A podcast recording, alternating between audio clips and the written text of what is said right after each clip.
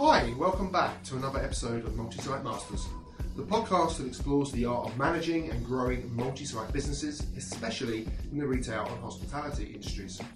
I'm Lee Sheldon, co founder of MMU, a training and development consultancy which is dedicated to helping managers to achieve consistent operational excellence, becoming world class operators as a result. I'll be your host for today's show, during which we're going to be hearing from Andy Bull, a marketing executive with incredibly powerful insights and experience in helping organisations to truly answer the question do you really listen to your customers and do you actually get the most of the customer feedback that you do receive? Andy has accumulated over 30 years of experience in the marketing discipline, initially in fast moving consumer good roles, before moving on to developing and implementing marketing and sales initiatives across the leisure and hospitality sectors. He's also a co founder of MMU, providing us and our clients with invaluable insights, but insights which ultimately get turned into real action. So let's talk to Andy. Andy, welcome to today's show. Maybe in 30 seconds or so, give us a bit of a, a, a potted history of your career today. Yeah, hi there, Lee, and uh, hi everybody who's listening. Um, yeah, Andy Bull. My background is uh, broadly as Lee described it. Really, uh, thirty years spent across fast-moving consumer goods. Uh, sort of cut my teeth on brand management, uh, working for Nestle Rowntree and then Golden Wonder, uh, which has now become Walker's Crisps, believe it or not. But hey ho! and then latterly through leisure and ultimately hospitality, where I spent the bulk of my time. Leisure was with the likes of Alton Towers and uh, various holiday companies like uh, Butlins, for example, and then ultimately working for Compass Group and uh, Select Service Partner in uh, airport and business and industry uh, corporate hospitality. So yeah, through that period, gained quite a bit of experience, and I would probably say what qualifies me to talk about this. Probably what we did with uh, Select Service Partner in terms of a massive segmentation exercise where we really did get right under the skin of who our customers are, what they want, and how to use and measure customer feedback. Fantastic, Andy. Well, our focus for today then is going to explore how important it is that we genuinely understand why our customers are satisfied with the service that they're receiving, the products that they're getting from us. How do organisations actually go out to map out the customer touchpoints that impact upon the experience that customers have? And how you can actually go about getting that feedback and how difficult or not it can be to get the, the kind of information that you require. So let's start off. Why is it so important to understanding why customers are satisfied? We, we, know that obviously satisfied customers are clearly important, but why do we need to understand specifically what makes them satisfied?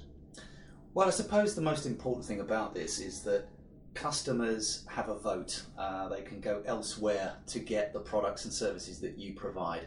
So, put simply, understanding them better gives you a much greater opportunity to make sure that you keep them as your loyal customers. Uh, and, and quite often, businesses don't bother to get under the skin of it. And the reality of that is everybody blurs into one homogenous group, and you can ultimately be getting it wrong, but not actually see the consequences of not getting it right for quite some time. So companies like Starbucks, for example, um, you know, you just think a coffee bar, everybody needs coffee, but they spend a lot of time and effort actually looking at the lifetime value of their customers. And the importance of that means you can focus your attention on the good customers, those that perhaps visit you more frequently and spend more money, uh, while still providing a great service for everybody. So the real importance is lying just there, understanding your customers and getting the most from them. So understanding your customers and getting the most from them. One of the ways I've looked upon this in the past, and I'd really like to get your input on this, is that customers, you know, they come to us because they have a need, you know, for a new shirt, a smartphone, a cup of coffee, a meal, whatever it may be. But what gets them coming back and coming back, hopefully uh, time and time again, uh, with, with enthusiasm, is that we give them what they really want. So the product and services is the need. The want is about the experience that the customer has that whilst they're obtaining that need. Is that accurate? Yeah, absolutely. I mean, it, it's becoming even more so now. Uh, generationally, the, the millennials, as they're so called, are much more interested in the overall experience. But actually, they've got as much in common uh, within their own age group as people of you know a much older age group. The essence of it is that satisfying the need for a cup of coffee is almost a table stake. They, they expect you to be able to do that. That's your competence. But how you make them feel is part of the emotional experience, which more and more so businesses are having to tap into to differentiate themselves from the competition. So, actually, understanding the want and the need are equally important. That's really fascinating. I, I was recently reading a book by a guy called Lee Cockrell, who was a former, I think, COO at Walt Disney World in Florida, and he was sharing some insight into this. Uh, he thought, or Disney thought, that they really understood what customers wanted from coming to Walt Disney World. And they thought, well, it's good shows, it's exciting rides, and it's fun. They got Gallup to survey 6,000 people and asked the question, what do you expect when you come to Walt Disney World? And as they explored this, they discovered that yes, guests wanted that, but actually that was the need, that was the foundation. What they really wanted was to one, make us feel special, two, treat us as individuals, Three, show respect to us. And four, be knowledgeable. So it sounds as if what customers want can actually run quite deep. How do you actually go about finding out what those wants are? Yeah, well, that example is absolutely perfect in encapsulating the challenge that businesses face. So, at one level, um, you most definitely do need to get some kind of customer feedback.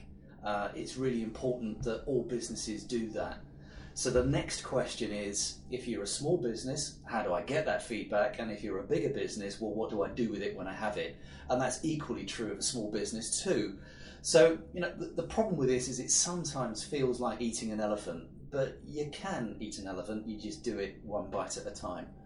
So it's really about starting in the right place to understand all of this. And it's equally open to everybody, sole trader right through to multinationals. Uh, and that really is about understanding how you get there. So, whether you are a big business or a small business, really understanding your customer begins by talking to them and getting information about them. And that leads to a word that um, is commonly used, sometimes misunderstood, and sometimes recalled from with absolute horror, and that is segmentation.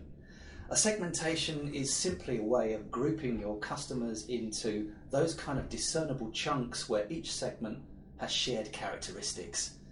Now, already before I start to lose people who are not interested in research, don't worry. This can be done very simply. It's about grouping them according to the information that you have. And once you have that, starting to see where you can address those groups differently to make sure that their needs are not only satisfied, but you also meet their wants as well. So you might just have payroll data. That's fantastic. How often do people come in? Can you group this in in terms of the number of people who come in once a week, those that come in more than once a week, etc., etc. To do that, you probably need to know a little bit about those customers. So you might want to actually start collecting data about them, for example, comment cards or things of that nature.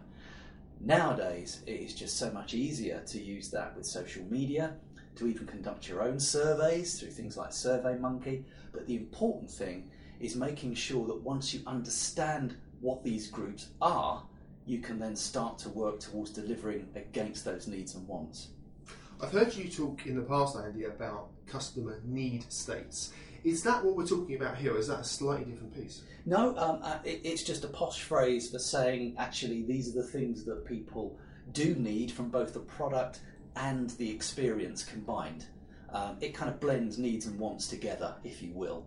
Uh, so the table stake, the basics of a coffee shop is yeah, it's got to have great tasting coffee.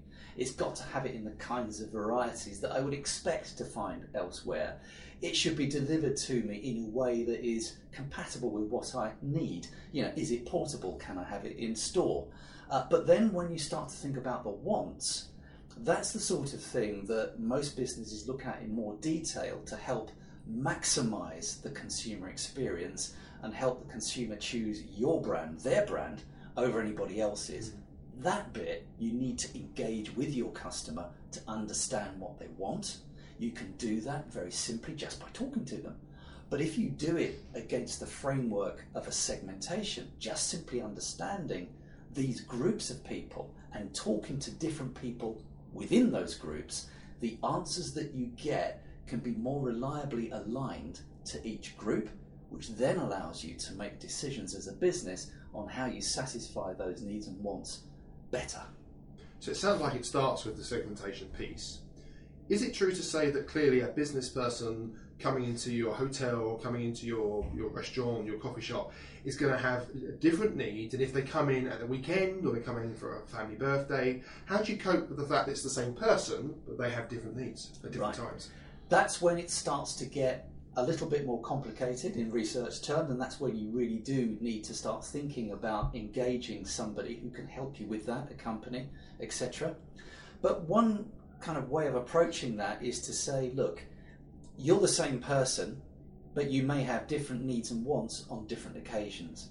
So actually, once you understand what those needs and wants are, you can start to talk to people who have those needs and wants, regardless of the fact that they're a business person during the week and a family person at the weekend. It's what are the needs? And once you have those needs and wants grouped together, if, for example, at weekends, the kind of needs and wants are different, let's break that down. In a coffee bar, the needs might still be for a great cup of coffee. But if you're with your family, which might include spouse and children, those needs might be slightly different, which could be a need to be able to sit down for definite in a group of four, say. Different to when you're operating on your own as a business person or perhaps ones or twos. But the wants, therefore, could be quite different. The wants are radically different in the sense that I want my family to have a great time, and the needs of the children and my spouse who are with me could mean that the wants for us as a group are quite different to the wants as, myself as just purely a business person during the week. So that starts to get quite complicated and quite tricky. So, really, what we've got to do is decide before we get there where do we start from? And the answer, I think, is broadly true, the same for every business, whether it is a sole trader or a multinational. You need to understand what the experiences are, those touch points are, that every customer has with your business. And this is really where we start to talk about customer journey, I guess, and understanding what those touch points are. It, yes, the customer needs may be different at each touch point, but the touch points are the same for the brand. Is that correct? Absolutely. I mean, that becomes the foundation of what it is that you're trying to build here in terms of your understanding of the customer. It, it's what is that customer journey? What is that customer journey perhaps for different types of customer? So I'm a business person, but on the weekend I'm actually with my family. Those touch points will be the same, but the way that they are delivered to the customer could be different. So let me kind of just elaborate on that. Imagine that you're going to a coffee bar, it's a new coffee bar, you've never come across it before. How would you find out about it? Well, the first touch point on that journey might well be the research that you do online uh, to try and find it, to find out more about it, to see whether it is appropriate for you and whether it's near to where you are. All those kind of um, table stakes that we spoke about. Uh, having found that, it's then well, how do I get there? When I get there, what do I see at the entrance? What happens to me as I walk over the threshold? How am I greeted? What do I sense? Uh, what is the atmosphere like? How easy is it to navigate to where I want to go and look at product and where I need to be served? What happens to me during the selection and ordering process? How does it work? Who serves me? How am I expected to be treated? How am I actually treated? How do I pay? How do I actually take my product to where I want to sit? And how do I consume the product? How do I feel at the time? Uh, even to the point where you might need a comfort break. Well, actually, toilets really, really important. All part of the customer experience and will all have an impact on how you feel. Then to the point where you actually pack up your stuff and decide to leave. What happens to you on the way out? What do you see? How are you spoken to? How are you engaged, therefore? And when you actually leave, then that, in a sense, is the sign off. And at the end of it, you will have had an experience over numerous touch points, which are the customer journey. But the impact that each of those touch points have on you uh, can be various and they can be dramatic. And where you have an impact on you as the customer along that journey, the more intense it is uh, and the more uh, radical your reaction to it is emotionally, you can describe that as a moment of truth. And the important thing about moments of truth is that each one has an impact on how you feel about the brand. And at the end of it, your brain basically does a quick profit and loss account. And what it says at the end of it is, I've had some really great experiences, I had some really bad ones. Uh, which actually outweighs the other? And it leaves you with a sense of, well, actually, yeah, it wasn't bad. I'd probably go back again. I wasn't wowed. To actually, this was brilliant. I'd go back. I'd even tell my friends. To actually, on balance, this was just so dire. I do not ever want to go back there again. And the important part about all of that is it forms a fantastic foundation for understanding your business before you start asking questions of customers about their experience. It is getting to know that in that kind of way. Okay, so we've got segmenting our customers, understanding who they are, and then beginning to map out this customer journey. I think you referred to it several times there as the moments of truth. If I'm sitting listening to this podcast and I've got a huge marketing team, great, love the sound of uh, moments of truth. But if I'm an owner operator or a multi-unit manager, can I work out my moments of truth with my team in my units ourselves? Do, do we need a, a big resource to help us to do that? Well, the answer is you absolutely can do it, and the resource is you and your team. Um, clearly, you can do this. I had a, um, uh, a go at doing this um, with some airport um, staff in North America. It was JFK Airport to be precise. And what we did before the shift started was we actually went outside. We stood in the freezing cold, it was a January day, and we talked about everything from the ball game that was on the night before through to the presidential elections, just to completely disassociate our minds from anything to do with the day job. Then what we did was we said, okay, guys, you're now passengers. You're checking into flight 547 KLM, and then you're going to go and look for some food. Turn around with your notepads in a group. Now let's just go for it. And what we did was we actually guided that group of people through their journey, let them discover it for themselves to the point where they approached where the food and beverage was. But importantly, en route, we asked questions of ourselves like how would I know where it is? Where are the signposts? Are they easy to find? What could I do differently? To the point where we turned around and looked at the unit itself. We then went through that process that I described earlier of the threshold, experiencing the service, buying the product, tasting it, and along that, actually critically asking of ourselves, was that what I expected? How impactful was that? How did I feel about it? And creating a customer journey with the moments of truth underneath it. Now, the important point here is that group of people being honest and giving permission to be honest about their own brand were sometimes brutally honest about it, more so perhaps than a customer would be and perhaps less forgiving. But the great thing about it is that it was a, an honest take on what a customer on average would experience. And the great thing about that is that provides you the platform to actually think about how you deliver what you do, how you might then deliver it better, and more importantly, what you might need to ask your customer when you're not totally sure about how you could do it differently or whether or not the way that you do it is actually ticking all those boxes that you think it should. And that foundation enables you then to engage with purpose to your customer. And if you've done your segmentation, you can then start to get answers back from different groups of people who actually might respond in a slightly different way that enables you to tailor the service and the product that you offer. Going back to the Disney example, yeah, one of the core four things that was really, really important was to make sure that the service felt personalised and that they were treated with respect. Well, the best way of doing that always is to actually map it against the customer journey and the moments of truth.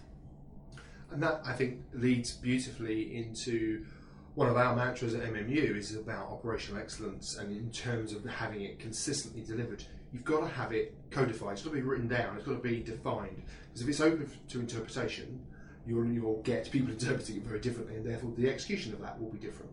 So you're saying, and what I'm hearing is that the moment of truth can act as your blueprint for what the experience, the whole experience from start to finish, should look like and feel like. And I think that's really important to me that you touched upon that. The emotional side of it isn't just the practical, what do I do, but how do I feel about what's happening to me. Absolutely, absolutely. And it doesn't matter whether you are off, you know, offering a, a mobile coffee cart with one person serving behind the uh, the cart, down to a, a massive operation like a Starbucks, for example, where you might have five or six baristas, two people on the till, etc., etc. The principles are exactly the same, and that's why some mobile car operators are incredibly successful and perhaps others are less so.